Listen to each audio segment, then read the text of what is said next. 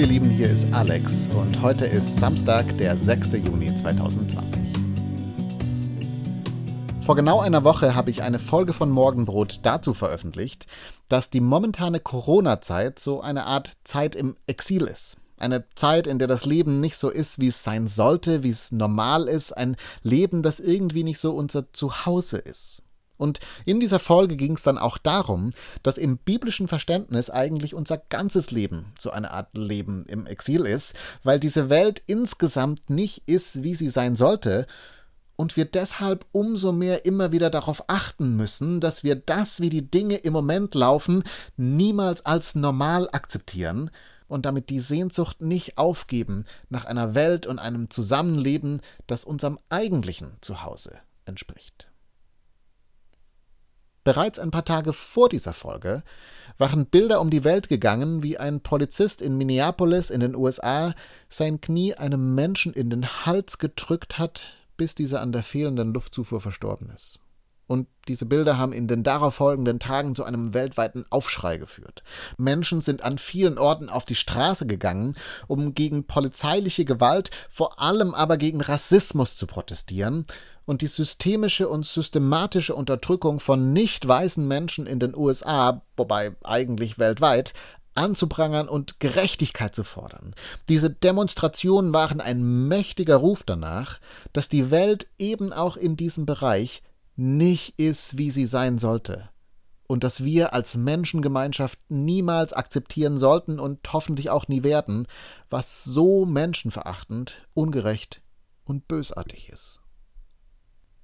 Inmitten dieses Aufruhrs nun hat eine Freundin von mir aus den U S A, eine weiße Freundin, muss man dazu sagen, einen Text auf Facebook veröffentlicht, in dem sie schreibt, dass ihr in den letzten Tagen neu bewusst geworden ist, dass sie trotz all ihrem politischen Einsatz für Gleichheit eigentlich doch auch zu Rassismus in ihrem Land beiträgt und ihn teilweise sogar befördert hat.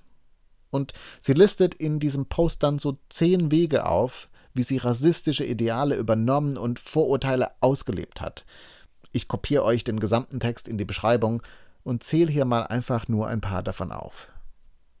Erstens. Ich dachte, dass eine andere Hautfarbe zu haben ungefähr das Gleiche sein muss, wie Linkshänder zu sein. Zweitens. Ich dachte, dass jeder Mensch erfolgreich sein kann, wenn er oder sie nur hart genug arbeitet. Drittens. Ich hatte Angst, Black Lives Matter zu unterstützen, aus Angst davor, was meine weißen Freundinnen und Freunde denken werden. Viertens. Ich habe Polizeibrutalität nicht als das erkannt, was es ist, und wollte glauben, dass es immer noch eine andere Seite der Geschichte gibt, sodass ich nicht dem Rassismus ins Auge schauen muss, der einem da eigentlich entgegenschlägt. Fünftens. Ich bin stumm geblieben, wenn Gräueltaten an schwarzen Menschen verübt wurden, weil ich nicht politisch sein wollte. Achtens. Ich dachte, dass schwarze Freunde zu haben mich für Rassismus immun machen würde. Neuntens. Ich dachte, dass ich nichts Rassistisches machen könnte, weil ich ja nichts Rassistisches beabsichtige. Zehntens. Ich habe es versäumt, Symbolpolitik, rassistische Witze und Ausdrücke als solche zu benennen und manchmal sogar gar nicht realisiert, dass in diesen Momenten Rassismus passierte. Das ist ein Auszug aus ihrer Liste. Und ich habe diese Liste gelesen und ich war davon ehrlich gesagt ziemlich bewegt, weil diese Freundin eigentlich eine super sensible und auch sehr liebevolle Person ist. Ein absolut guter Mensch, würde man vielleicht sagen. Und trotzdem kommt die Frau in diesem Post zur Erkenntnis, dass sie bewusst oder unbewusst Teil des Problems war und ist. Und das ist, finde ich, ein ziemlich bestürzender Gedanke.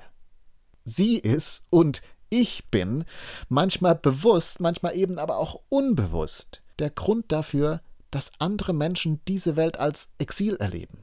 Ich bin manchmal bewusst, manchmal aber auch unbewusst der Grund dafür, dass andere aufschreien und sagen, das ist nicht normal, so sollte die Welt nicht sein, dass sie Gerechtigkeit einfordern und mich dabei als Problem erkennen und damit wahrscheinlich sogar recht haben.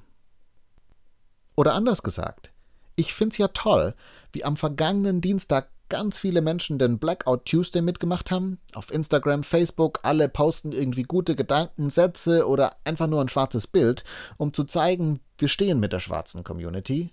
Aber nachdem ich diesen Post dann gelesen hatte, habe ich nun so die Befürchtung, dass das nicht tief genug geht. Denn es ist das eine, Ungerechtigkeit in der Welt anzuprangern und dafür auf die Straße zu gehen und Veränderung zu fordern. Es ist aber das andere, Ungerechtigkeit in mir selbst anzuprangern, dafür in mein Herz zu gehen und von mir selbst Veränderung zu fordern. Das eine lässt sich notfalls in fünf Minuten machen und sieht auch noch gut aus auf dem eigenen Instagram-Profil. Das andere aber ist mega unangenehm, ziemlich langwierig und bringt Erkenntnis von Schuld mit sich, mit der man erstmal klarkommen muss. Zuhören. Wenn jemand sagt, das ist nicht okay, was du machst, das tut weh, das kreiert Exil für mich. Sich dem auszusetzen. Wenn jemand sagt, wie verletzend, ungerecht oder gefährdend das ist, was ich mache, und mich nicht direkt zu verteidigen, sondern hinzuhören, sich darauf einzulassen. Mitzugehen. Wenn jemand sagt, du hast da blinde Flecken, schau mal, wie privilegiert du bist und wie wenig du diese Privilegien für andere einsetzt, wie sehr du dich um dich selbst drehst. All das zu tun, hieße, glaube ich, wirklich Veränderung in die Welt zu bringen. Sie tatsächlich zu einem Stück mehr Zuhause zu machen für andere Menschen. Aber an diesen Aufgaben scheitere ich selbst zumindest oft genug.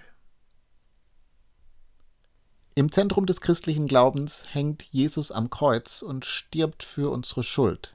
Und wie das einer meiner Lieblingspastoren, Tim Keller, mal so schön formuliert hat, musste Jesus da für uns hängen, weil wir eben viel mehr Schuld auf uns laden, als wir uns oft eingestehen oder uns auch bewusst sind.